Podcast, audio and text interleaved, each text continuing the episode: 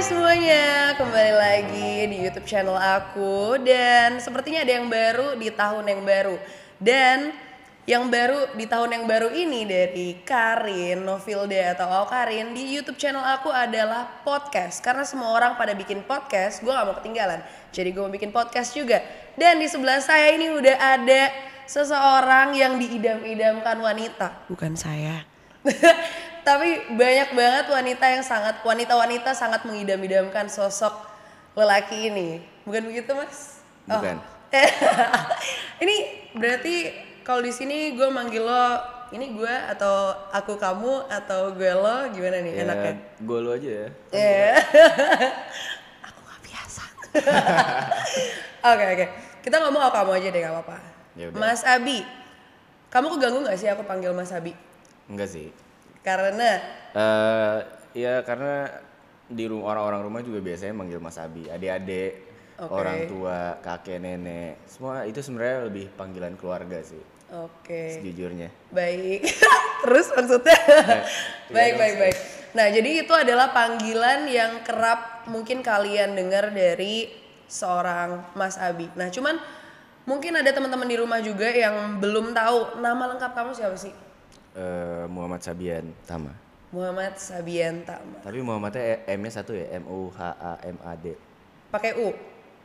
Muhammad. Ada yang pakai O. Oh, kirain pakai V. Iya. Wow. Muhammad. Enggak, enggak. Oke oke. Jadi kalau dari arti nama kamu ada nggak sih arti tersendiri? Karena Sabian itu setelah aku research juga katanya itu adalah nama dari merek simbol. Iya benar. Oke. Nah Karena ada tapi arti Ada, ada. ke sananya. ada emang karena kan eh, orang tua kebetulan ayah tuh suka main drum. Oh ya? Iya main drum juga dan pada saat eh, dia juga pernah jadi anak band dulu. Serius? Iya pernah, jadi- Baik. pernah jadi anak band dan mungkin inspirasi dari namanya Sabian gitu kan keren kan. Oke. Jadi mungkin dari situ Sabian. Jadi bener nggak sih kamu itu anak pertama? Bener. anak pertama Bener, bener. dan tadi berarti di keluarga itu udah ada darah musiknya juga. Nah, kalau tadi kamu bilang ayah tuh main drum, apakah kamu juga nurun main drum juga? Eh, main sih sebenarnya, cuman ya nggak nggak terlalu profesional, nggak terlalu serius. Itu juga sebenarnya main drumnya belajar pertama kali itu waktu kelas eh, s- satu SMP. Itu juga mainnya sebenarnya autodidak belajarnya. Oke, Tahu ini ya eh, apa namanya eh, Fun World di Pondok Indah. Tahu. Nah jadi itu di situ dulu pertama kali jalan bareng teman-teman malam mingguan waktu Oke. masih pakai celana ketat baju anak anak skinny banget deh imo imo SMP tuh. SMP kelas 1 itu ada namanya dogi dogi jadi Oke. kita main drum sekali gesek sepuluh ribu Oke, jadi mulai awal mulainya kamu mulai main uh, drum itu berarti cuma gara-gara Fun World ini? Iya. Dan juga karena mungkin ngelihat ayah pernah main drum di depan kamu atau gimana? Eh, pernah sih dulu waktu kecil ngeliat ayah ngeband sama teman-temannya terus jadi kayak oh kayak seru nih main drum dah pada saat itu ya kebetulan ada alat drum ini di di Fun World ini jadi akhirnya kita kayak sama teman-teman ayo deh kita tinggi tinggian high score gitu Baik. akhirnya jadi ya setiap minggu ke sana kepim cuma buat itu doang sampai akhirnya jadi suatu hobi untuk main juga ya. Iya. Dan akhirnya punya juga alat drum di rumah. Ada di rumah. Baik. tapi kalau di rumah drum elektrik sih. Oh, oke. Jadi pernah aku denger juga katanya kamu kalau lagi stres pelariannya itu ke drum. Itu bener gak sih? Eh, kadang-kadang sih sebenarnya. Kadang-kadang? Kadang-kadang. Juga di waktu di Melbourne juga kan eh, waktu SMA di sekolah juga ada ini kan ada fasilitas tersendiri kayak ada ruangan drum sendiri. Itu itu kalau mau masuk sana tinggal bilang guru bilang sama guru dikasih waktu kayak dua jam bisa main sendiri tanpa ada gangguan orang-orang di sana. Oke kalau biasanya tuh kamu tuh main tempo cepet atau tempo lama? Eh, tergantung mood sih. Iya. kalau lagi galau tempo cepet kayaknya Ya, oh gitu malah kebalikan balikan karena untuk melepas anger kan kemarahan gitu kan kekecewaan tuh semua dilepas di. Oke, tapi sekarang jadi eh, masih sering main atau cuma occasionally aja kalau lagi Kalau ada sekarang waktu? eh, ya udah jarang sih sebenarnya. Kalau sekarang lebih ke apa ya? Eh, lebih ke lebih sering main DJ. Oke. Karena kebetulan waktu di kuliah di Melbourne juga sempet nge-DJ untuk cari uang tambahan juga selain masak ya. Oh ya, jadi ternyata Muhammad Sabian Tama ini dia selain drummer, selain pemikat hati wanita, dia juga seorang DJ teman-teman. Jadi beneran pernah nge-DJ juga untuk Pernah. nyari duit tambahan di Melbourne. Melbourne. Baik. Nah, itu kan tadi udah kita udah bahas soal kayak di ternyata dari keluarga juga udah ada line atau garis musisi lah ya. Bisa dibilang seperti itu. Nah, tapi pernah kepikiran nggak untuk selain main alat musik mungkin kamu eh, nyebur ke dunia tarik suara? Tarik suara tuh gimana nyanyi? Nyanyi, bisa nyanyi, bisa nge-rap. Oh, enggak enggak. Kalau nyanyi nggak bisa sih, nggak nggak ada bakat eh, nggak ada bakat nyanyi kayaknya. Cuman dulu pernah SMP itu beatbox. Oke. Sempet masuk ke Coba dong, boleh dong, sedikit, sedikit, sedikit. Unjuk, unjuk talenta dulu dong, Tapi sedikit. kayak, eh, tuh kameramen juga jago tuh beatbox ya by the way. ya, gue coba ya. Coba, coba, coba.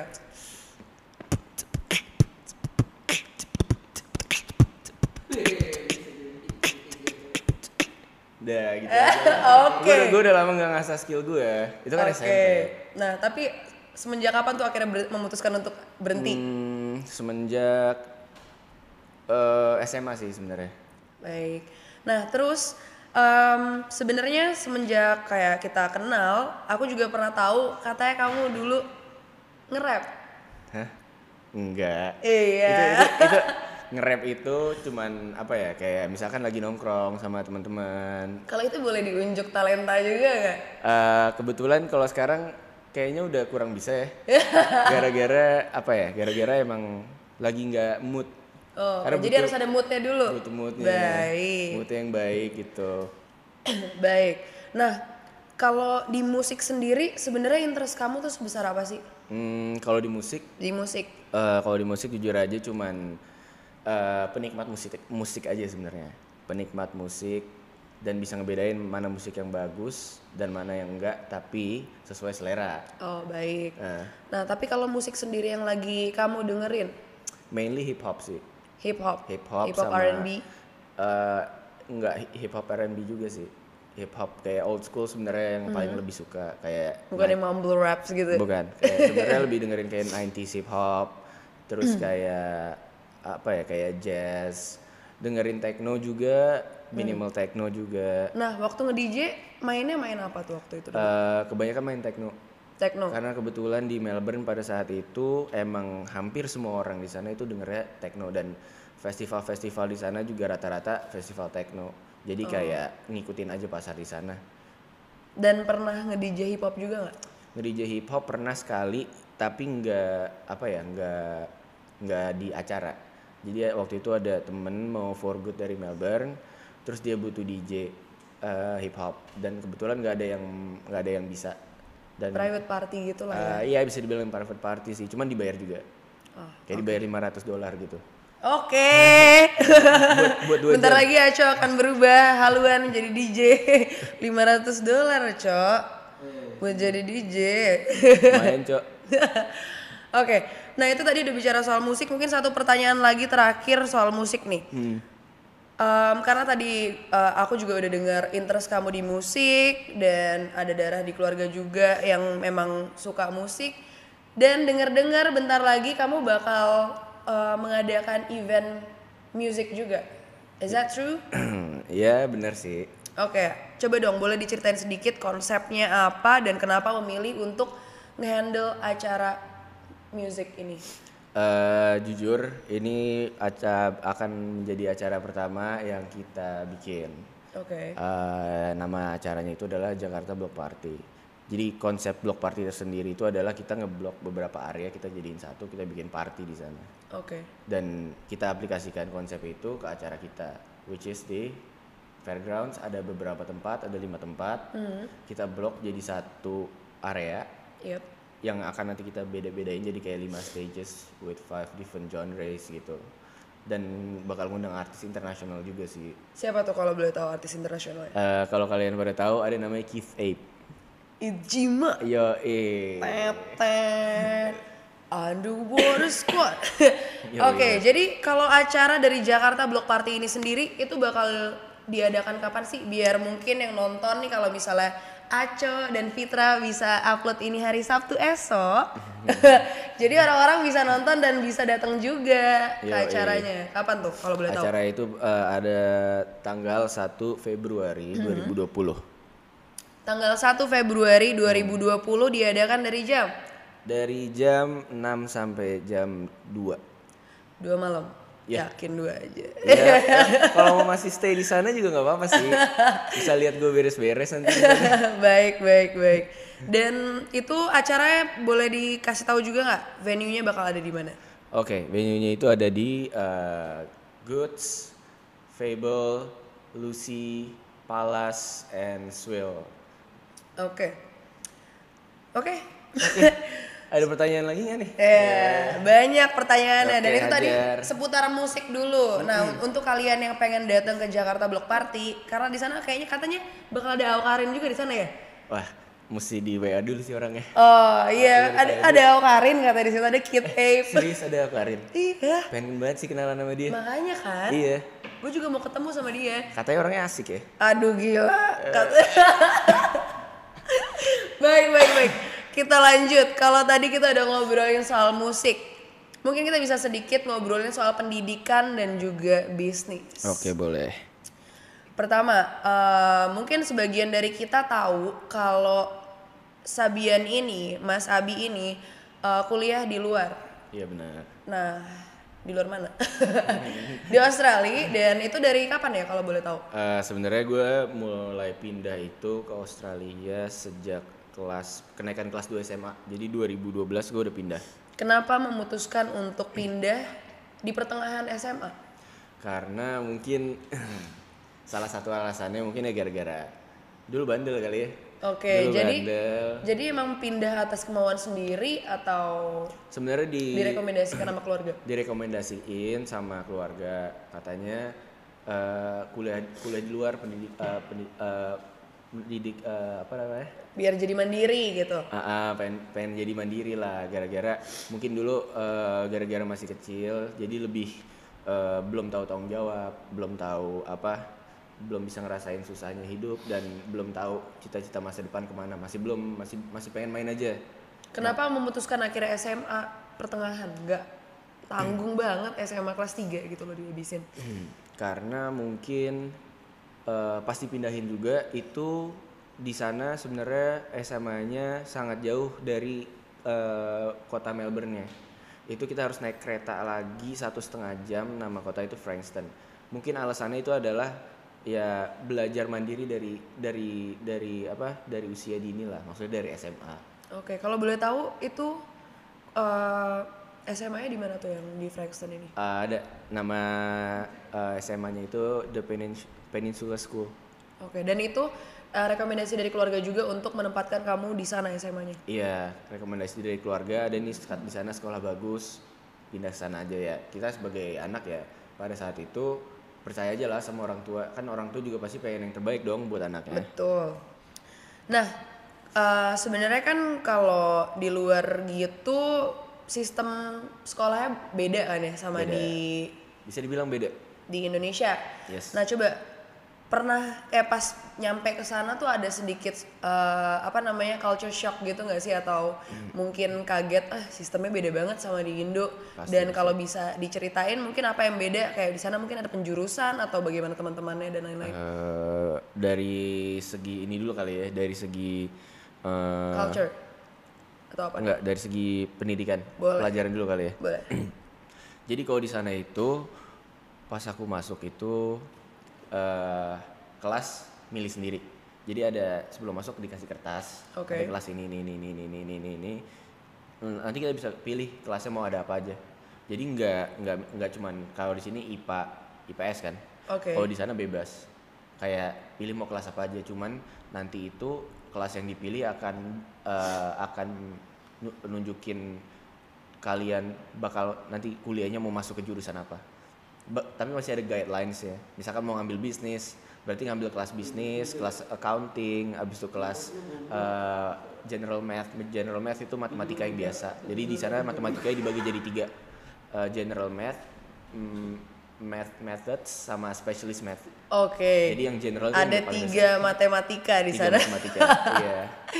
Baik. Nah, itu kalau tadi boleh milih sendiri itu ada minimalnya nggak sih harus milih berapa? Eh, bukan minimal, emang harus milih. Misalkan eh, harus milih 8. Emang harus milih 8. Oke, harus milih. Berarti minimalnya 8 dong. Minimal 8 tapi nggak bisa lebih dari situ sih, harus 8. Harus 8. Iya. Oh, minimal dan maksimal 8. Iya. Gitu. Baik. Jadi harus milih 8 dari berapa pelajaran? Banyak banyak banget. 20? Hmm, lebih sih, karena di sana bahasa pelajaran bahasanya aja udah ada English, Indonesian, ada French, ada Spanish Oh, Indonesian masuk juga. masuk tapi aku nggak ambil. Karena kan Oke. maksudnya kayak apa maksudnya jauh-jauh keluar negeri masih belajar belajar bahasa Indonesia. Oh, nggak iya, iya, belajar betul, yang betul. kita belum dapat lah ilmunya. Baik, baik, baik. Oke. Nah, terus kalau tadi itu dari sisi pendidikan. Nah, kalau pas pertama kali pindah yang aku dengar-dengar katanya di sekolah itu juga orang Indonya cuma kamu doang. Dengar dari mana ya kau boleh tahu? Kalau boleh dari Mas Abinya langsung nih. Oh iya. Iya kebetulan di sana juga asrama kan? Iya. Asrama, Oh, asrama jatuhnya. asrama, asrama dan di sekolahnya pun aku orang Indonesia sendiri. Baik. Orang Indonesia sendiri. Pak tiga bulan pertama jujur dulu nggak bisa bahasa Inggris sama sekali. Oke. Disuruh ngomong bahasa Inggris dulu selalu nggak mau dan selalu kayak nggak berani ngomong dan gara-gara nggak bisa juga. Akhirnya dicemplungin aja udah sana luar negeri nggak bisa bahasa Inggris nggak apa-apa belajar aja langsung di sana tiga bulan bisa. Cuman kendalanya pada saat itu adalah gara-gara nggak ada orang Indonesia dan culture-nya sangat berbeda. Susah untuk curhat. Susah nggak bisa mau curhat ke mana. Di asrama juga orang-orangnya juga kebanyakan orang dari eh, eh, Cina, dari Malaysia, dari Jerman, abis itu dari Australia juga ada di sana, dari Filipina, dari Rusia gitu loh. Jadi kayak mau curhat takutnya dan udah pernah juga mereka nggak ngerti. Jadi kesannya orang ya ini ini orang ngomong kenapa sih dia cerita kayak gini gitu loh. Oke, karena mungkin galaunya kita sama galaunya mereka beda Mungkin metode beda. kali ya. Mungkin metodenya beda. Oke baik. Iya. Nah tapi terus akhirnya dengan problem seperti itu selama tiga bulan pertama, akhirnya apa yang kamu lakukan untuk uh, um, overcome tadi kegalauan yang tidak bisa diceritakan? eh, untuk untuk nge-overcome masalah itu adalah coba mencoba berbaur pertama sama local students. Oke. uh, which is Australian students di sana. Dan coba berbaur terus coba masuk tim bolanya mereka dan kebetulan juga kepilih langsung jadi first team. Ya, Wow. bu- bukan A team ya jadi first team.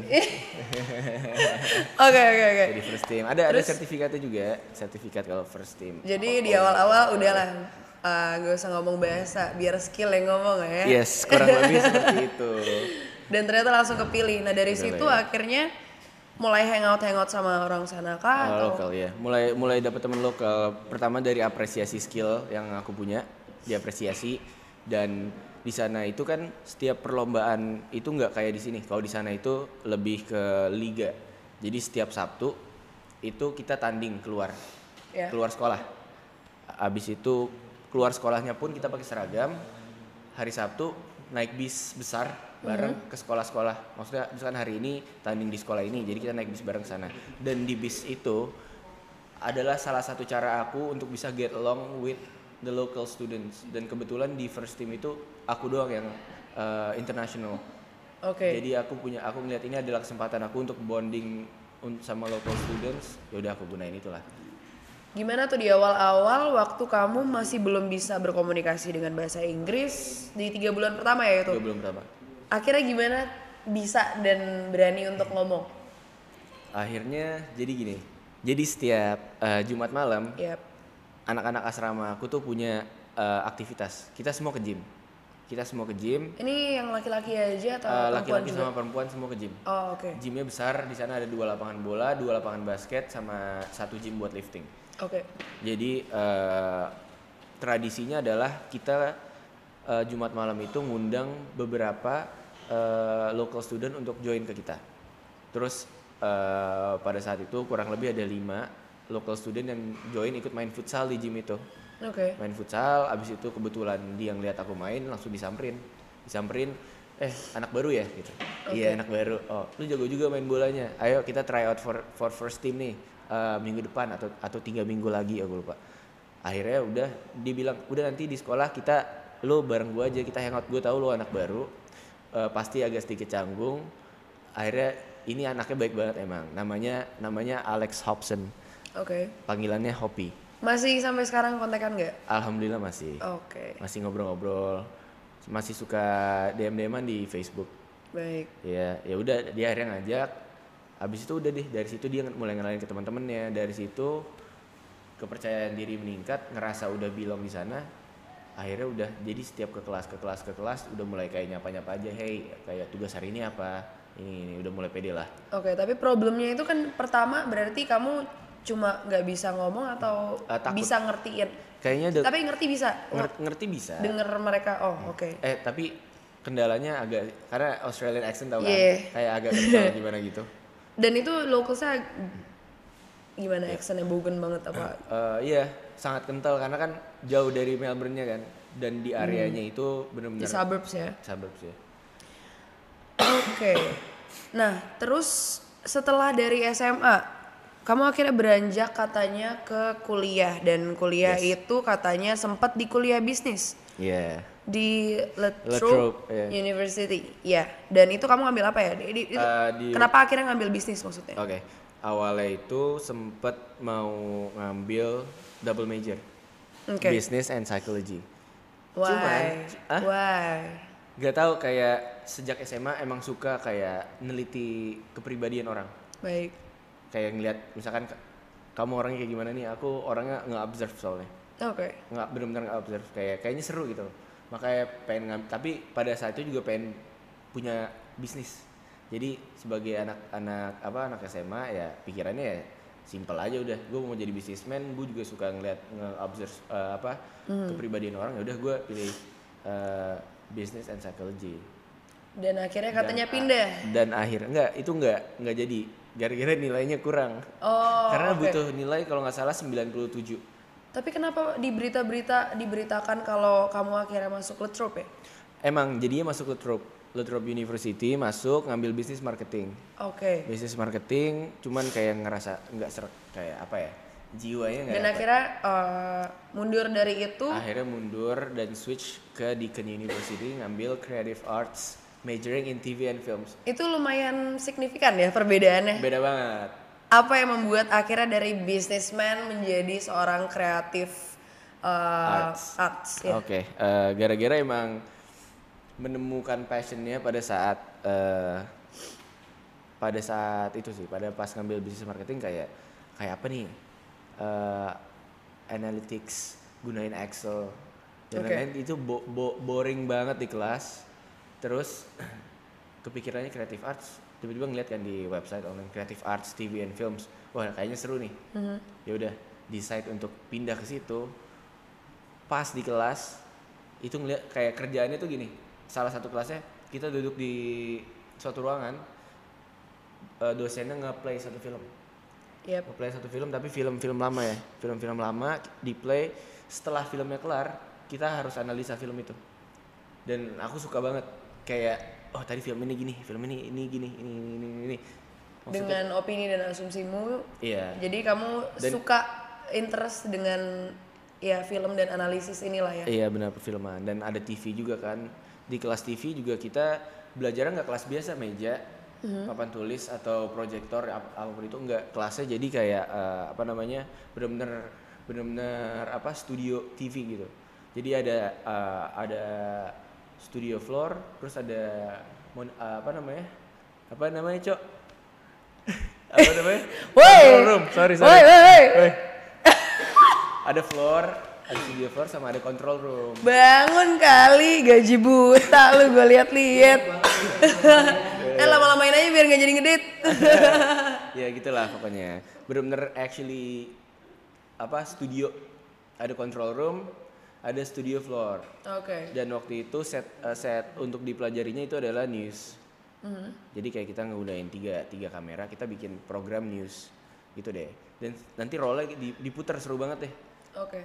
Nah, berarti bisa dibilang kalau passion kamu ini adalah di dunia art lah ya. Tadi pertama Kreatif. hobi udah music, Ya ini masuknya art gak sih? Film, Ya, musik. bisa dibilang lebih Iya. lebih lebih ke kreatif sih. Oke. Nah, kalau dari tadi eh, bicarain soal film, ada nggak sih cerita atau film yang mungkin ke depannya pengen kamu create gitu? Hmm, Kamu produksi sendiri. Pengen sih. What kind of movie Oke. or what kind of um, kerjaan atau project apa yang pengen kamu buat dari kreatif ini ke depannya? Hmm, sebenarnya kalau untuk nulis eh, sebuah film pengen lah, pengen banget, pengen banget bisa. Dan sekarang kebetulan lagi eh, proses nge-develop, lagi nulis suatu cerita kayak genrenya lebih ke psychological thriller. Thriller. Cuman mm, lebih mencangkup teknologi juga ya untuk untuk mm, apa? Untuk menyamakan zaman lah. Oke. Kayak Gitulah. Dan lulus dari sana, kan sebenarnya yang kamu kejar tadi adalah film. Kamu punya cita-cita sendiri pengen membuat sebuah karya yang berupa film lah ya, apa yang kamu emang udah uh, sempet major di situ gitu. Tapi kenapa akhirnya memutuskan untuk bikin event music pertama? Kenapa nggak langsung bikin film? Hmm, karena untuk bikin film sendiri itu kan nggak mudah ya prosesnya banyak dan pelajaran yang harus diambil tuh juga nggak nggak gampang gitu masa masa lulus lulus lulus sekolah film masa langsung langsung bikin film gitu loh. Kan nggak nggak segampang itu. Kecuali kecuali Berarti sekarang lebih nyari pengalaman dulu ya? Pengalaman dulu aja. Dan maksudnya kayak event musik dulu aja. Habis itu nanti kerja mungkin nanti akan jadi eh, asisten sutradaranya di film apa gitu loh. Kecuali kecuali kamu Damien Chazelle. Tahu nggak Damien Chazelle? Aco tahu Nggak, nggak tahu. Siapa Damien tuh? Chazelle itu nah, sutradara La La Land. Oke. dia film pertama yang dia buat itu waktu dia umur 23 iya nggak cok? 23 tahun dengan modal kalau nggak salah 60.000 US dollar atau 90.000 ya cok ya? 60 ribu USD ya film pertama dia. umur 23 film pertama dan dia menang Oscar umur 30 ya? Itu masuknya film atau film festival ya? film Oh film film. Oscar. Oh, Oke. yes Baik. Dia umur 30 tahun keren sih Oke. Nah jadi berarti lebih nyari pengalaman dulu sekarang baru mungkin nanti ke- eh, nyoba untuk terjun ke dunia perfilman. Iya, maksudnya masih masih bisa dibilang masih banyak waktu lah untuk belajar. Oke baik. Nah eh, kalau film yang kamu pengen create sendiri tadi kan eh, film awal yang pengen kamu create adalah psychological thriller. yoi. Tapi kalau genre yang emang kamu suka sendiri itu apa? Sebenarnya eh iya itu psychological thriller. Genrenya lebih suka itu Iya. karena tadi pertama pengen ngambil psikologi Iya iya. di uh, kuliah. Iya iya. Oke baik. Karena gini, Kenapa? seru nggak sih kayak kalau kita ngebuat Mikirin soal sebuah film yang penontonnya itu ngebuat dia benar-benar mikir kayak eh, salah satunya itu kan eh you nonton kan? Iya kita Iya. nonton bareng. Eh, eh gimana?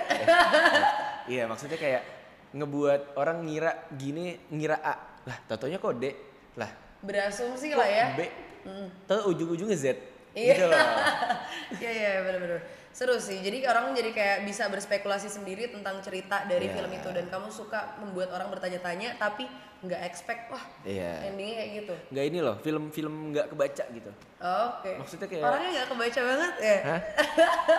emang emang emang nggak nggak gemar ngebaca sih Iya.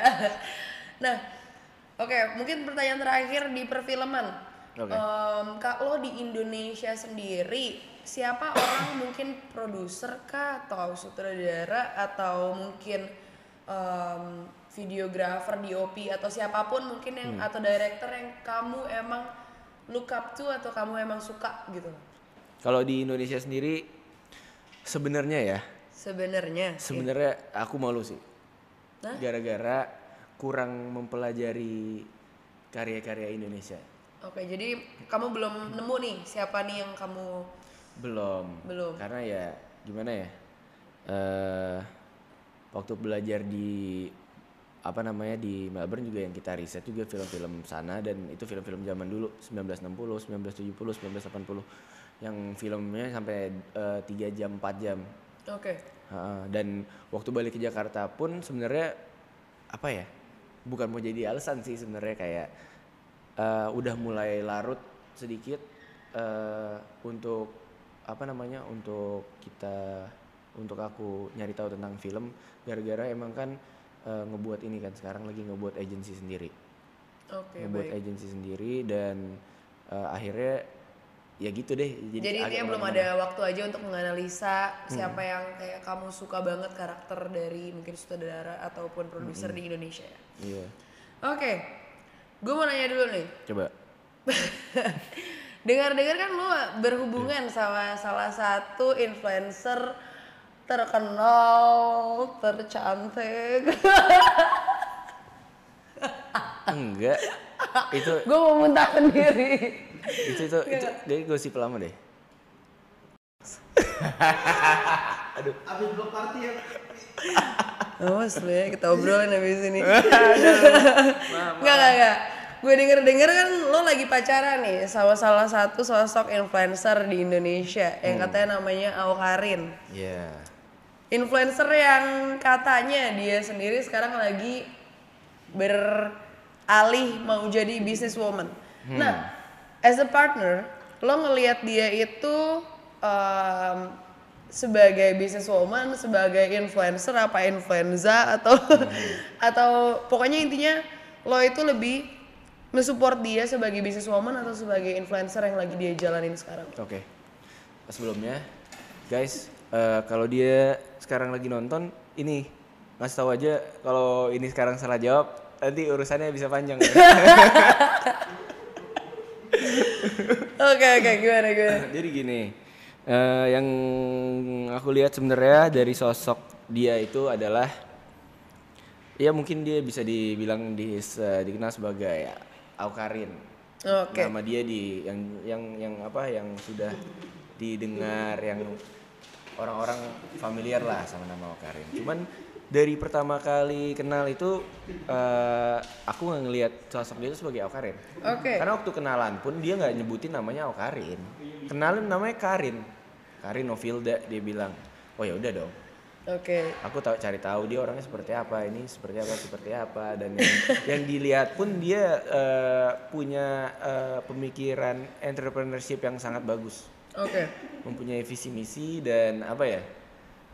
eh udahlah kayak beda lah pemikirannya Oke. yang Nah, bisa yang bisa dibilang dia masih berumur cukup muda kalau nggak salah berapa ya berapa sih dia umurnya kira-kira lupa deh aduh gue nggak terlalu Hmm? ngeliatin sih soalnya ya gue lagi sibuk sama inilah podcast Oke, dan lain-lain. Jadi oke. gue nggak terlalu tahu Awkarin Emang itu. ini udah episode ke 2000 2093 kebetulan. Oh, berarti aku yang ke 2094 Iya betul. ya Nah. sih Jadi tadi kembali lagi pertanyaan ke pertanyaan as a partner. oke as a partner oke balik lagi nih Kamu lebih nge-support dia sebagai influencer apa sebagai seorang businesswoman atau entrepreneur yang tadi Hmm. kamu bilang? lebih sebenarnya lebih nge-support sosok dia lebih ke businesswoman sih Oke, kenapa tuh ada alasannya nggak? Ada, alasannya Oke. ada. Karena eh kalau kita ketemu, dia selalu bila, eh, selalu ngebahas bisnis. Bukan nggak selalu, bukan selalu ya. Ada beberapa pembahasan bisnis yang dia eh, tukar secara pemikiran ke aku. Dan aku juga bisa ngasih beberapa feedback ke dia dan dia juga eh, ya alhamdulillah kayaknya beberapa feedbacknya juga didengar ya. Oke. Dan Ini tiba-tiba nyala. Wah. Udah udah jam 3 ya? Yuk balik. lagunya udah mati lampunya nyala. Diusir. ya, ya, ya balik lagi ya kayak eh, sebenarnya lebih ngeliat dia ke sisi eh, businesswoman karena dia juga memiliki beberapa usaha yang dia dirikan sendiri dan banyak lah yang bisa dipelajarin dari dia Oke. karena ya secara pengalaman eh, secara eh, work experience juga bis- dia bisa dibilang eh, lebih banyak walaupun dia lebih muda Baik. karena dia mulainya juga lebih muda lebih early Baik. dia memulai karirnya sangat eh, early Mhm. sehingga dia sekarang punya pengalaman yang cukup bisa dibilang cukup apa ya cukup banyak lah Mhm. gitu Nah, dilihat-lihat kan sebelum even lo berhubungan sama si Awkarin Awkarin inilah ya Iya. followers lo udah bisa di- dibilang itu banyak lah gitu loh banyak banget dan mostly wanita ya Kalau nggak salah berapa ya? Kemarin dicek eh oh ngeliat insight eh, lihat lihat 86 persen. wanita Iya. Dan oke dari situ kan bisa dibilang ya lo banyak followersnya Hmm. terus kalau gue pengen tahu deh dari pandangan lo sendiri fame itu atau kepopuleran buat diri lo sendiri tuh apa sih Hmm, fame apa ya sebenarnya? Hmm. Kayaknya fame itu cuman sesuatu yang bisa kita apa ya? Nggak tahu sih sebenarnya nggak terlalu ngeliat ke sana sebenarnya.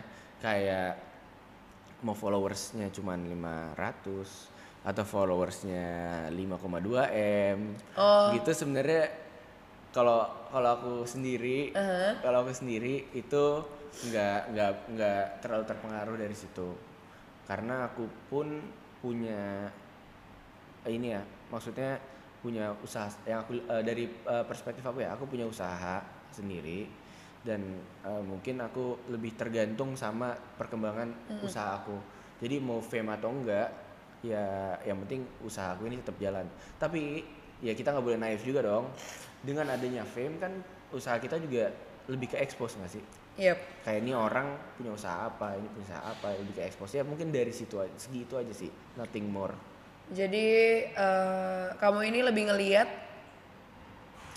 fame ini sebagai ya bisa dijadikan bersinergi lah dengan kayak usaha-usaha yang lagi kamu jalanin dan karya-karya yang lagi kamu jalanin. ya Oke, jadi baik. suatu suatu elemen tambahan aja Elemen tambahan. bukan bukan bukan main Jadi ya. bukan sebagai patokan lah ya Bukan. intinya buat seorang Sabian. Hah? mungkin bukan seorang Sabian doang So, Ba- banyak, juga. orang. Banyak Oke. Pertanyaan random. Random. Random hour. random hour nih Siapa orang yang paling lo nggak sangka-sangka pernah DM lo? Apa sih yang diomongin? Ini kayak pertanyaan dari netizen apa pertanyaan dari Aco sih nih? yang nggak sangka-sangka i- jujur aja nggak ada kalau yang DM ya Oke. kalau follow ada Siapa tuh? nggak sangka kayak pas baru bangun tidur pas lihat kayak wah dia nge-follow gue nih gitu. Siapa? ya siapa lagi Siapa? Coba coba dijelaskan. ada nama nama Instagramnya tuh Aukarin Oh, jadi pacar lo yang sekarang ini ya? ya bisa dibilang gitu sih kayak nggak jadi Boleh podcastnya ke gue gak sih gantian? Siapa orang yang paling Karin gak sangka-sangka nge-DM lo? Oh, jadi mau diceritain dikit nggak Boleh. kenapa Ya, jadi waktu itu ada ya aku ngadain acara mhm. acara Halloween terus ya ada, ada ada ada orang ini ada orang ini datang orang ini ada ada datang Oh, ini datang. Oh, Karin ini datang ke acara. Iya. terus eh, dari eh, dari dari pihak kita sendiri tuh kalau kalau dia menang best dress Halloween itu dapat hadiah. Ya udah nih orang pakaiannya oke gitu. Kayak bener-bener niat kayak pakai tongkat pakai apa sih jadi devil gitu. Pakai tongkat ada tiga apa gitu deh pokoknya kayak wah ini best best dress sih ini orang gitu Di Ya udah. mata siapa kalau boleh tahu? di mata panitia Oh, Ah, panitianya cuma satu. empat, ada empat. Ah, Panitianya ada empat, oke. Ini orang oke. Udah dari daripada yaudah, aku bilang ke panitia yang lain, yaudah santai-santai. Gue aja yang samperin. Tenang tenang. Lu semua malu kan? Yaudah. Yaudah, samperin. Pasti samperin udah. Eh, eh, kenalin nama gue Sabian gitu. Kenalan. Mm-mm. Terus kita gimana aku tuh? bilang ke dia, "Eh, lu menang ini ya, best dress ya. Ya udah, kasih hadiahnya, foto, udah. Besok pas baru bangun, eh kok di follow sih sama dia? Ceritanya lebih dari itu, Eh, guys. enggak. Ceritanya Kok- kok lebih dia dari itu. sih? oh mungkin dia pengen kenalan ya udah abis itu kayak Eh. gara-gara mau ngasih foto kan bilang kan foto ya mau ngasih foto aja jadi kayak eh mau ngasih foto nih gitu Untung ini bukan podcast buat gua. Kalau buat gua, udah gue ceritain versi gua. Eh, ya semua cerita pasti ada ada sisi yang berbeda Wait, quotes of the day. Hmm. Oke. Eh, mungkin pertanyaan terakhir di seputar Bisnis. pembicaraan bisnis, pekerjaan dan ya seputar dunia itulah. Hmm. kan bisa dibilang keluarga em, baik keluarga I mean ayah sekarang lagi di dunia politik. Kalau dari seorang Mas Abi sendiri Mas Abi ada kepikiran nggak untuk pengen terjun juga ke dunia, dunia politik? Atau emang ada interest ke sana? Atau mungkin stay di bisnis aja? Eh jujur untuk sekarang lebih fokus ke ngebangun diri sendiri dulu aja sih. Masih belum ada pikiran ke mana-mana. Masih kayak sekarang kan eh, emang masih merintis lah ya, tanpa bisa dibilang pengen pengen bisa dibilang mandiri tanpa bantuan siapa eh, bukan siapa pun bantuan orang tua. oke Makanya bikin usaha sendiri, bikin ini sendiri, bikin ini sendiri. Untuk tujuannya untuk bisa menjadi orang yang lebih mandiri dan orang yang bisa lebih bertanggung jawab oke itu fokus gitu dulu sebenarnya mau nanti ke mana nanti ke mana nanti ke mana itu masih pikiran nanti masih jauh banget pokoknya masih butuh pembelajaran juga dan Yes. masih nyari tahu lah ya mungkin interestnya di mana? Ya depannya. betul. Baik. Masih panjang lah perjalanan. Dua tahun sebelas oke kita bakal bicara soal personal life. Oke. Seorang Mas Abi lagi bahagia gak sih sekarang dengan kehidupan Mas Abi? Mungkin di keluarga social life relationship atau pertemanan? Kalau kalau kalau itu di teks kalau di teks relationshipnya itu kayak di underline tuh cok. Atau di bold. Bold italic. Kalau- gimana gimana? Seorang Mas Abi lagi bahagia ya so far di pekerjaan bisa dibilang bahagia. Eh di hubungan juga bisa dibilang bahagia pertemanan bahagia. Jadi, Jadi- no stress. Sebenarnya lagi nggak ada stres lah pokoknya di hidup dan lagi bisa dibilang bahagia. Bahagia. Bukan eh, nggak ada stres bukan berarti ini ya maksudnya di kerjaan ya ada stres. Aha. cuman stresnya itu ya eh, stres pekerjaan. Jadi nggak nggak nggak terlalu apa ya bukan stres gara-gara permasalahan eh, keluarga atau stres permasalahan relationship. Sebenarnya semuanya sebenarnya gini loh eh, kalau prinsip aku sendiri apa pun yang terjadi sama kita mau hal hal itu buruk atau hal itu baik itu outcome-nya sebenarnya tergantung respon dari kita. Tergantung respon dari kita kita mau ngerespon itu seperti apa gitu loh. Kalau kita mau ngerespon suatu permasalahan itu adalah kayak ah kenapa sih kena masalah mulu gini gini gini gini mulu? Eh, jadi stres sendiri dong. Kalau kita bisa ngelihat suatu permasalahan itu ada solusinya dan kita berhasil memecahkan solusi itu berarti kan kita mendapat suatu pelajaran dong. Nanti ke depannya kalau kita ada permasalahan itu lagi ya kita udah tahu tambah namanya kita udah Oke. progres kita pintar gitu loh oke terus kalau dalam hidup apa sih yang dikejar sama Mas Abi Sebenarnya simpel sih. Kalau orang banyak yang mengejar kekayaan, orang banyak yang mengejar tahta, Jadi, yoi, orang banyak yang mengejar wanita wanita. Kalau aku sih sendiri simpel. Aku cuma mengejar kebahagiaan aja sebenarnya. Kayak bahagia, divine happy happy, happiness happiness. Oke. Eh, kebahagiaan itu di di mata aku adalah saat aku bisa menjadi orang yang bertanggung jawab, saat aku udah bisa menjadi orang yang mandiri, saat aku udah bisa menjadi orang yang tidak menyusahkan orang lain. Oke. Dan aku bisa selalu apa ya eh, tersenyum saat saat ya, tersenyum saat bangun di pagi hari It- it's simple gitu. Saat kita bisa membantu orang lain gitu loh. Kebahagiaan itu tuh sebenarnya banyak kita cari. Kalau orang ada yang aja nyari kebahagiaan sampai terbang jauh misalkan ke mana ke mana ke mana sebenarnya nggak harus gitu loh. Kalau kita eh, konsep kebahagiaan itu sebenarnya datang dari diri kita sendiri. Bagaimana kita bisa eh, apa namanya melihat sesuatu dengan pandangan kita. Tergantung kita sih sebenarnya kebahagiaan itu. Oke, jadi yang bisa aku tangkap dari situ Mas Abi em, melihat kebahagiaan itu adalah sebagai suatu em, cara kita bisa menghargai suatu hal-hal yang kecil.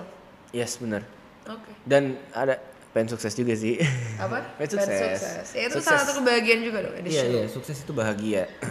jadi kok jadi sebenarnya jadi sebenarnya apa namanya makna kebahagiaan tuh dalam ya sebenarnya. ya. Yes. Kesuksesan, kesehatan. Dan- Kalau kita sukses kita bahagia, kalau kita sehat kita bahagia, Iya, iya nggak? Bener kan? Oke, itu tadi arti atau makna kebahagiaan buat Mas Abi. Yoi. Nah, kalau arti keluarga sendiri buat kamu tuh gimana sih? keluarga, Soalnya oke. yang aku tahu kamu itu adalah family person banget dari mungkin postingan-postingan di um, Instagram dan juga dari uh, ya banyak lah dari media maksudnya orang-orang me- Mbaknya sering stok ya ini. Enggak dong.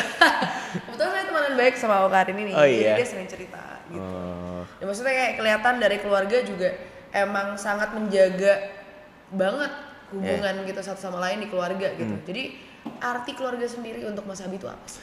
Jadi sebenarnya kekeluargaan eh, di keluarga sendiri itu kita udah diterapin sama orang tua dari kecil kita harus saat- sayang satu sama lain Yep. sama keluarga gitu menjalin hubungan sama keluarga itu komunikasi harus lancar. Karena pada saat kita susah Hmm. kita senang semua itu kan balik lagi sebenarnya ke keluarga. Kayak dari kecil kita dirawat sama orang tua kita kita di provide sama orang tua kita. Ya gitulah kayak apa namanya kekeluargaan itu adalah hal yang tidak boleh dilupakan. Hmm. kita tidak pernah boleh melupakan orang tua kita tidak boleh melupakan kerja keras mereka Yep. seorang ayah yang banting tulang hampir setiap hari untuk menafkahin keluarganya atau seorang ibu yang setiap hari memberikan perhatian dan kasih sayangnya untuk anak-anaknya gitu loh. Maksudnya orang tua kita punya peran masing-masing lah dalam keluarga. Jadi kita tidak boleh membandingkan orang tua ayah dan ibu tuh role-nya apa nggak sebenarnya nggak boleh dibandingin. Karena mereka punya role yang berbeda-beda sebenarnya. Dan bisa dibilang ya sama pentingnya lah ya. sama sama pentingnya. Eh, sebenarnya kekeluargaan itu butuh keseimbangan yang sama pentingnya. Misalkan a- seorang ayah eh, ngeberatin kanan dan ibu ngeberatin yang kiri. Dan tujuan balance itu adalah mendidik sebuah anak eh, seorang anak anak-anaknya lah. Nah makanya tanpa orang tua tanpa keluarga mungkin eh, gimana ya kayak kalau dari aku sendiri mungkin tanpa keluarga aku yang eh, memberi kasih sayang mereka tanpa batas mungkin aku tidak aku nggak nggak bisa mempunyai pemikiran seperti ini atau aku tidak bisa memiliki pendidikan yang eh, bisa dibilang cukup panjang ya pendidikan yang cukup apa ya Kompleks. Apalah itu Nggak ya, bahasa saya lah ya. itulah. Iya. jadi ke kekeluargaan itu sangatlah penting Hmm. Dan em, kalau tadi udah ngomongin soal ayah dan ibu. Nah, hubungan kamu sendiri dengan adik-adik kamu tuh gimana? Karena kan kamu anak pertama nih. Seorang kakak sulung dan laki-laki. Kalau boleh mungkin diceritakan sedikit, sekarang ini kamu punya berapa saudara dan hubungan kamu dengan saudara-saudara kamu ini sendiri gimana? jadi eh, aku punya empat adik sekarang alhamdulillah Oke. ya yang Baru lahir kan yang kemarin? Iya, baru Yang lahir. si kecil. Yang kelima. Yang kelima dan namanya adalah Salima. Congratulations Yeay. buat Sabian dan keluarga. Ya, Ah, makasih. gimana gimana? ya udah kayak Hubungan kamu sendiri dengan keluarga dan adik-adik kamu. dengan adik-adik bisa dibilang cukup dekat maksudnya kayak kita sering banget kayak ngobrol lah rame-rame ketawa-ketawa misalkan si Salva mau curhat ya curhat. Kita main game main PS sama Sultan juga kita main PS rame-rame. Atau kita keluar main basket. Atau kita jalan di PIM nonton sama Kina juga. Kalau sama Kina kalau sama Kina mungkin kita gara-gara kita udah lebih dewasa ya jadi Yep. pembahasannya mungkin beda lah. Sama Kina mungkin lebih eh, sama Kina kita lebih bisa ngebahas kehidupan. Karena mungkin dia stepnya udah lebih apa ya karena kan dia nomor dua Bedanya berapa tahun kalau boleh tahu? aku 95 Kina 97 Nggak terlalu jauh dan mungkin bisa curhat-curhatan juga lah ya soal hidup soal hidup dan lain-lain iya satu sama lain gitu. Iya, kalau sama Salva gara-gara karena dia masih SMA mungkin pembahasannya ya masih yang seputar itu aja gitu. Atau kita sering sering sering kayak challenge main NBA kayak misalkan di rumah kayak aku manggil dia kan kakak, Salva manggil kakak, Sultan manggil adik. Ya elah kak, sini kalau udah jago main lawan aku yang kayak gitu loh, sering bercanda-bercanda. Jadi lebih kamu mungkin ngasih ke peng- pengalaman lah kamu eh, pengalaman waktu SMA gimana menghadapi menghadapi Iya, sering sering segala macam gitu. Sering cerita dan ya kita kita ber kita berempat bisa dibilang cukup depa- cukup dekat banget. Oke. Kita langsung loncat ke pertanyaan. Pengen tahu deh. Pernah nggak ada di titik terendah dalam hidup kamu dan titik terendah itu apa? Mungkin sampai nggak punya duit uh, pas lagi di luar negeri kah atau sampai ngemis-ngemis cinta Ngemis cinta enggak? Kalau ngemis cinta enggak? bisa saya dengar-dengar seorang Sabian ini Mas Sabi ini adalah orang yang bucin Enggak, enggak bucin. Enggak, enggak, enggak bucin. Udah deh, balik ke ini aja ya. iya iya iya titik terendah Titik Mungkin terendah. dalam hidup yang pernah kamu laluin Oke. Jadi waktu di Melbourne itu pernah eh pada saat itu lagi part time job. Part time job ya, untuk nambahin uang jajan. Ya udah tahu udah tahu kan udah pernah lihat videonya kan? Masa-masa iya enggak? Udah pernah lihat video? Udah video lama. ditunjukkan sama seseorang Iya, Udah video lama masak-masak ya itu kerja di tempat itu dan kebetulan eh, pada saat itu masih belum bisa manage uang. Belum bisa manage uang, dapetannya itu nggak sebanding dengan pengeluaran. oke Dan minggu depannya kebetulan nggak dapet shift. Nggak dapet shift dan eh, kaget gitu loh, kaget dan karena nggak ada income pada ada income. minggu depan itu jadi pada saat itu udah sempet nggak makan dua hari setengah lah. serius ini Sumpah, hari pertama bangun bingung ngelihat ke kulkas nggak ada makanan, ngelihat mie di rak abis, abis itu kebetulan Kina juga lagi nggak di rumah. Ya udah akhirnya bangun tidur minum air putih, bikin teh, bikin teh dan kebetulan waktu itu gamers banget masih gamers banget jadi taruh teh di meja, nyalain komputer main main game. Main hilang game. aja waktu tuh selama dua Iya, hari dengan ya, main game Dengan main game, tapi itu bisa terlewatkan gara-gara main di depan komputer. Di depan komputer udah kayak 6 jam pertama gitu kan udah lapar lapar bikin teh lagi aja deh udah minum teh. Minum teh lagi. Pernah di posisi kayak gitu? Pernah pernah pernah pernah. Dan pada saat itu emang gak mau minta. Nggak mau nggak mau minta ke orang tua. Abis itu udah kayak besoknya bangun kayak udah mulai keroncongan keroncongan gitu kan. Abis itu ada apa ya kayak kayak telur gitu tapi jadi di sana kayak ada di eh, Chinese market food gitu telurnya itu kayak di packaging apa ya kayak plastik gitu di yang yang enggak yang yang enggak ada udaranya yang kayak ket- ketat banget gitu tau kan? Nah itu ada satu ada di kulkas sebenarnya. Ya udah cobain aja deh bodo amat gitu. Buat enggaknya karena udah sakit banget. Oke Pas dan akhirnya bisa makan setelah dua setengah hari itu gimana? Gara-gara akhirnya ketemu nih sama Kina. Kina pulang abis itu kayak Mas Abi kenapa? Kok mukanya pucat banget sih? Gitu kan. Hah? Emang iya? Iya Enggak nih belum makan eh, lagi nggak ada uang gitu kan. Ah demi apa? Kenapa nggak bilang? Gitu. Akhirnya Kina beliin makanan beliin makanan. Akhirnya tuh makan tuh. Makan wah enak banget. Setelah dua setengah hari nggak dua makan. setengah hari. Tapi dari pengalaman itu ada yang bisa dipelajarin gitu loh. Harus bisa lebih menghargai, financial uang. management lah ya. Ya harus bisa lebih menghargai uang lah Iya, intinya betul. Oke. Kualitas di dalam seorang wanita yang kamu Wih. cari itu apa? gila. Seorang wanita. Gimana ya Bukan seorang pacar ya, Eh? wanita. Wanita. Kamu ngeliat wanita tuh Tapi kan kalau ngelihat kualitas suatu wanita kan pengen dijadiin pacar. ya nggak tahu itu ya udah itu intinya ya, wanita. Oke. Ini mau dijawab panjang atau pendek? Pendek karena ada yang mau ngedate abis ini. Oke. Gimana, Cok? Pendek aja ya. Ya, singkatnya karena zaman sudah berubah Yep. dan demand itu juga berubah. Jadi yang aku lihat adalah wanita yang mempunyai prinsip hidup yang kuat dan mempunyai visi dan misi di hidupnya. Oke. Jadi nggak cuman main-main aja. Jadi nggak cuman main-main aja. Nggak cuman ketawa-ketawa aja. Oke. Kalau ada suatu orang pernah nge-quote diajak senang-senang bergengsi, diajak susah-susah nggak nyusahin. Oke, ini ini lumayan lagi viral loh guys. Di Twitter iya. sumpah lagi viral. Oh, Ntar iya. aku ceritain. Oke.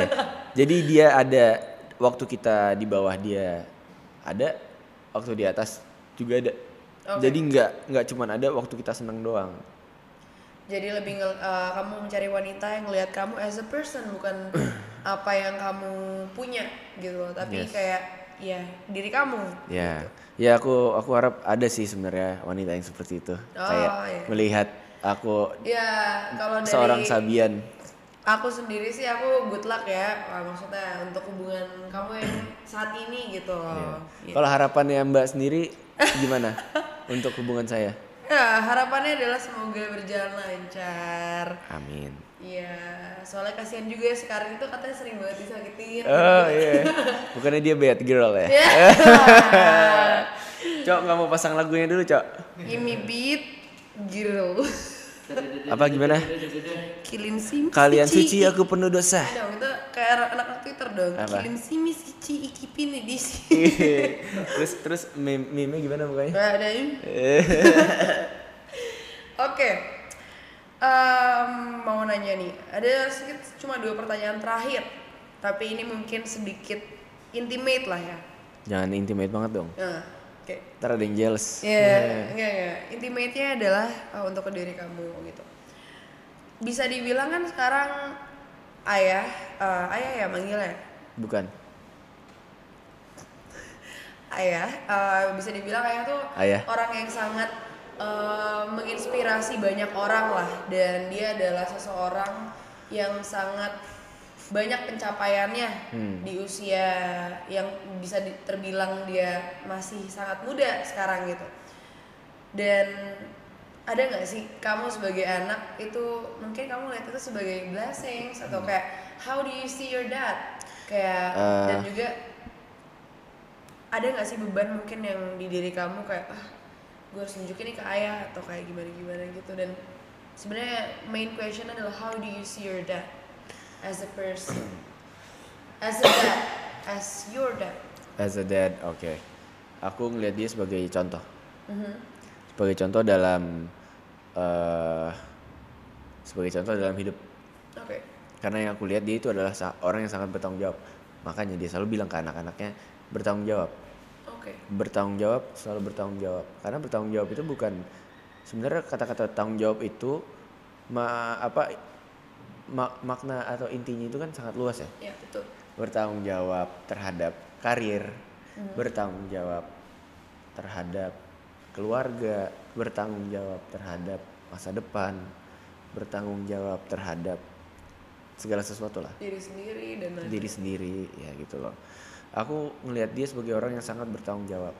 Yang aku jujur aku sangat kagum sama dia dan aku sangat mencontohi mencontoh dia deh kayak dia itu eh, seperti apa aku benar-benar sangat look up to him gitu loh. yes But him as a person ya. Ya. Bukan bukan gara-gara dia eh, maksudnya itu bisa juga dibanggakan. Maksudnya karya-karya dia, apa yang Ya. dia udah hasilkan dan kenapa dia bisa dibanggakan oleh eh, beberapa banyak orang itu kan nggak bisa bohong ya. Bangga dong sebagai Hmm. anaknya.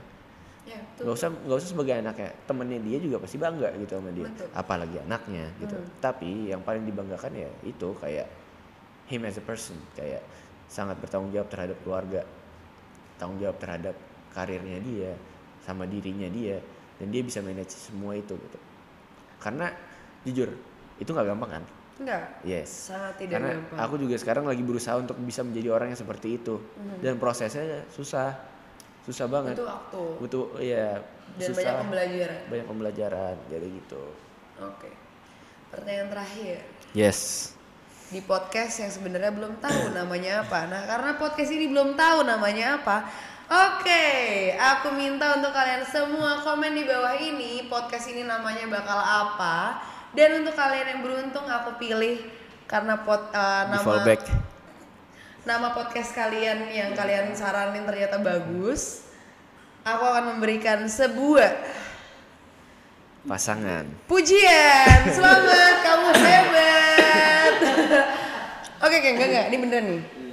Untuk kalian yang bisa ngasih nama podcast yang unik buat aku, aku bakal fallback kalian. Eh, siapa gue Justin Bieber? kenapa gitu yo Iya, alasannya juga. Jadi eh, podcastnya apa, kenapa, dan nanti aku bakal pilih, terus aku bakal langsung connect ke kalian directly, terus kita mungkin bisa meet up.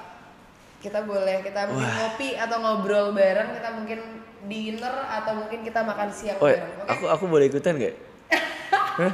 Boleh ikut komen gak di bawah mana sih komennya Nah, di bawah sini guys. Oke.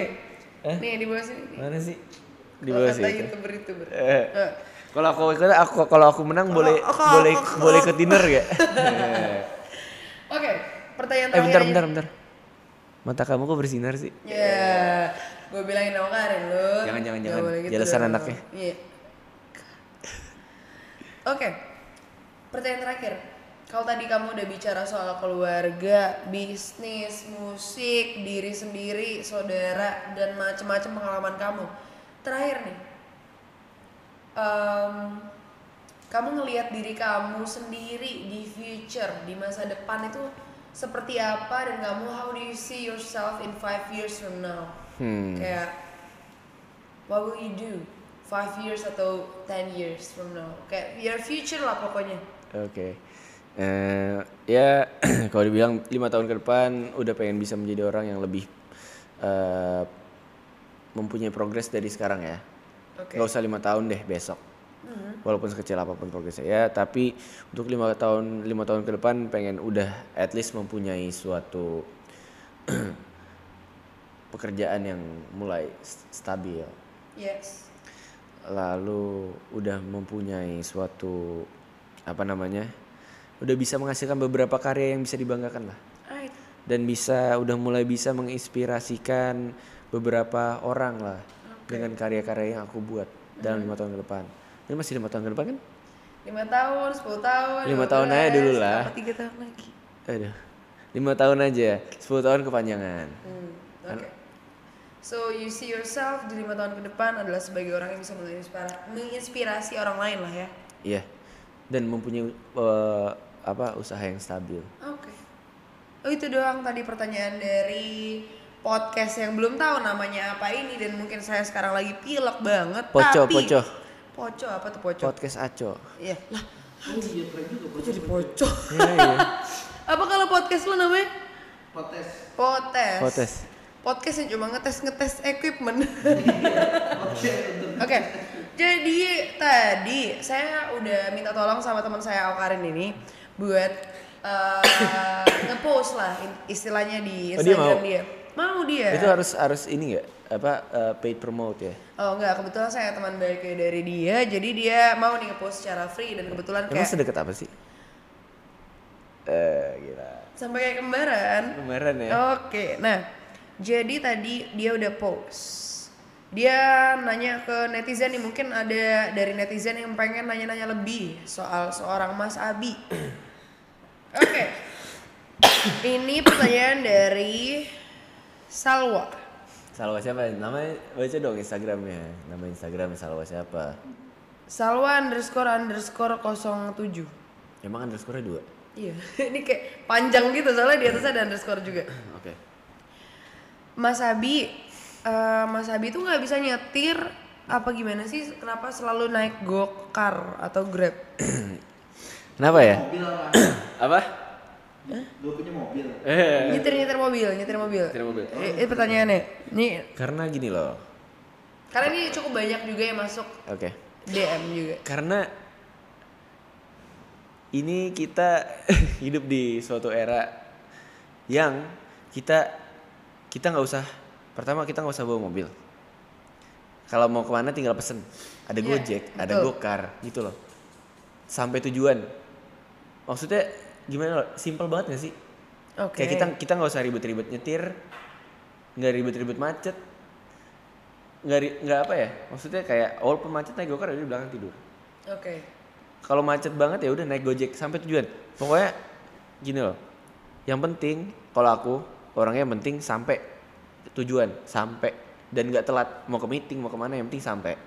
Nggak masalah mau naik Jadi apa. mau naik gokar pun di bablas, eh go, Mau naik gojek MRT. pun di go, bablas lah ya. Iya mau naik MRT, mau naik Gojek, mau naik Gokar yang penting sampai tujuan, yang penting nggak telat gitu loh. Dan menurut aku nggak usah repot-repot bayar parkir, bayar bensin, iya nggak sih? Iya, ya udah bayar bayar seadanya aja turun di depan gedung tinggal jalan gitu loh.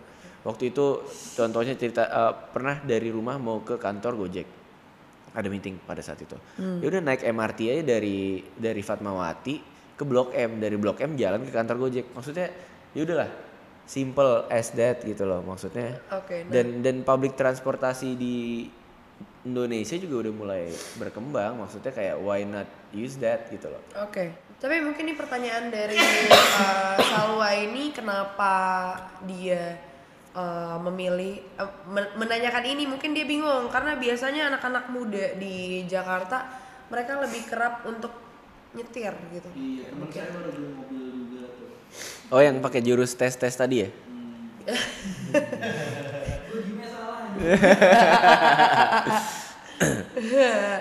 Gimana ya? Mungkin ya mungkin gara-gara udah tujuh tahun ya di Melbourne. Di Melbourne tujuh tahun juga nggak nggak menggunakan apa kendaraan pribadi ke mana-mana kendaraan umum sampai sini ya jadi ya udah kendaraan umum aja dan nyetir sendiri juga benernya males gitu loh. Oke. Pernah terakhir nyetir itu eh, nganterin Kina ke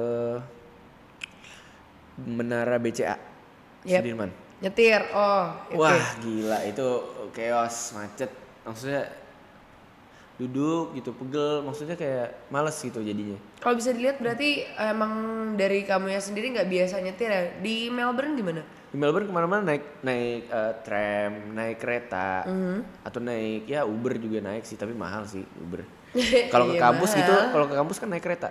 Iya, Ke kampus naik kereta, habis naik kereta naik bis. Ya gitu-gitu aja sih, maksudnya udah Jadi terbiasa emang masuk. udah terbiasa juga lah ya dari uh, kamu sekolah di luar Iya. se- selalu pakai public Public transportation. See. Pertama lebih murah, lebih efisi, eh, time efficiency-nya juga dapet. ya kenapa enggak? Mengulang, mengurangi polusi juga. Yes, bener. Kalau emang satu mobil bisa berlima, kenapa harus lima mobil? Betul.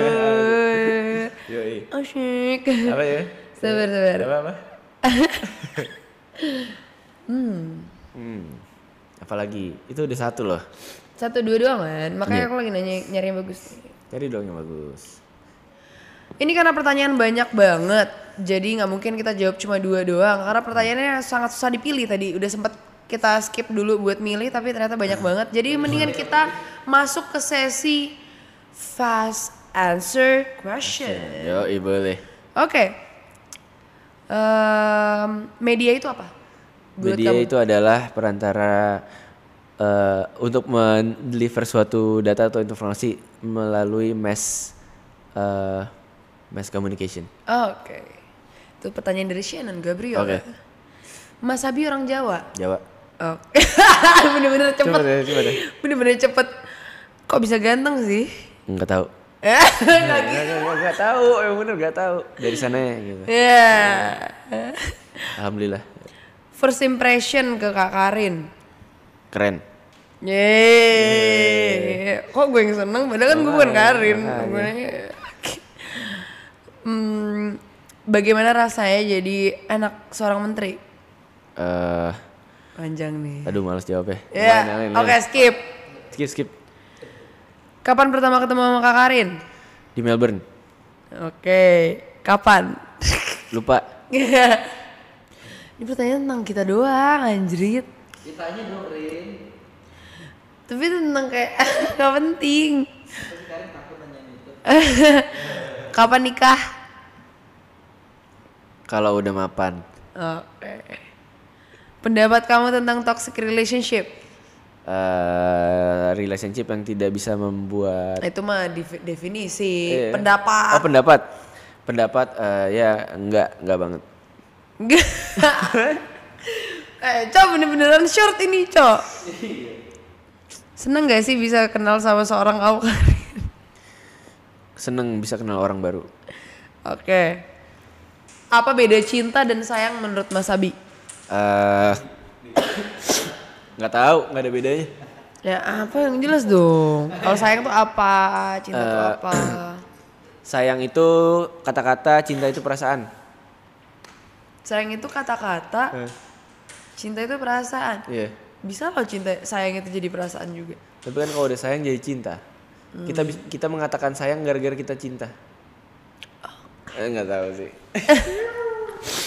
Oke. Ada kepikiran jadi influencer nggak? Eh, nggak. Ya. Oh iya kan? Bukan influencer. Enggak, kalau kalau influencer mah enggak, tapi selebgram. Ki, Ki, eh, ntar paid promote ba- eh, baju gue ada berapa hari ini ya? Ya.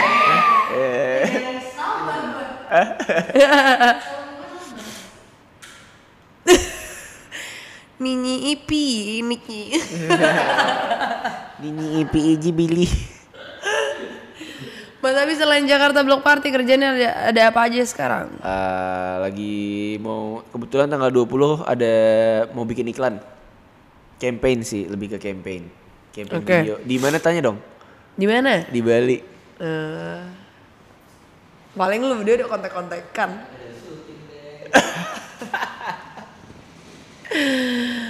eh. Cok, nggak ada nih cok. Terakhir dari gua Oke oke. Dari Aco. Terakhir dari Aco. buku menaklukkan selebgram dalam satu bulan kapan kak dan boleh di share nggak eh, tutorial-tutorial sedikit aja Eh, step-stepnya oh, oke. basic-basicnya aja Hah? Ya gini, saya lihat Ah, tapi tapi sebentar, sebentar. Dia kan emang bu- eh, buat kalian tak yang belum tahu, dia emang lagi mau ngerilis buku. Nah, bukunya ini adalah tutorial bagaimana cara menaklukkan selebgram dalam waktu 30 hari. Nah, Tiga hari, tiga hari. Oh, cepet banget. nah, kebetulan lo kalau ditanya rilisnya kapan, launchingnya kapan, itu berbarengan sama buku yang mau gue keluarin juga. apa tuh? jangan, jangan. Jangan itu. itu inside joke saya. Inside jokes itu. Iya, iya. Jadi mau dijawab nggak, Cok? Boleh, boleh, boleh, boleh. Jawab, jawab. Eh, iya kebetulan bukunya akan rilis eh Maret ya. Maret tahun 2030. Astagfirullah. Iya, Obat 2030 Maret. 10 tahun lagi. 10 tahun lagi. Walaupun pendekatannya tiga hari, tapi perasaan yang kita rasain untuk mendekatinya itu lebih dari tiga hari. Bahkan 30 tahun pun nggak cukup gitu loh. Jadi penulisannya juga panjang banget, Cok. Saat- Nih, ya, maaf ya, eh gue Alergi bullshit ya. Iya. Tahu banget. gue nggak pro, gue nggak profesional banget sih karena gue lagi pilek karena gue agak alergi alergi sama bullshit bullshit gitu. Judul podcastnya pertama kan influenza. Nularnya gila. Orang gue pilek kok jadi lo yang batuk. Iya kan? Kalau nggak ada pilek nggak ada batuk. Iya, iya, iya, iya. Eh, Udah deh, itu aja kayaknya pertanyaan dari netizen. Oke, jadi itu tadi kita udah ngobrol-ngobrol sama Muhammad Sabian Tama atau yang dia akrab di sekarang dipanggil sebagai Mas Abi. Dan mungkin dari situ kalian bisa lihat eh, seorang Sabian atau seorang Mas Abi itu orangnya gimana sih aslinya. Dan mungkin nggak cukup dari podcast ini doang kalian untuk mengenal Mas Abi karena Iya, semua orang itu adalah orang yang kompleks dan mungkin kalian perlu perlu kenalan Meet and greet. meet and greet. Nah itu tadi makanya untuk kalian yang pengen meet and greet satu orang doang nih dinner, lunch enggak, enggak. atau apa pun itu sama gua. Oh. Kasih tahu dong di bawah ini kira-kira nama podcastnya bakal apa dan alasannya kenapa karena gue bakal screenshot dan gue bakal kontak lo Boleh langsung. pinjam laptop nggak? Buat apa? Buat komen di bawah ini. Iya. Siapa tahu menang.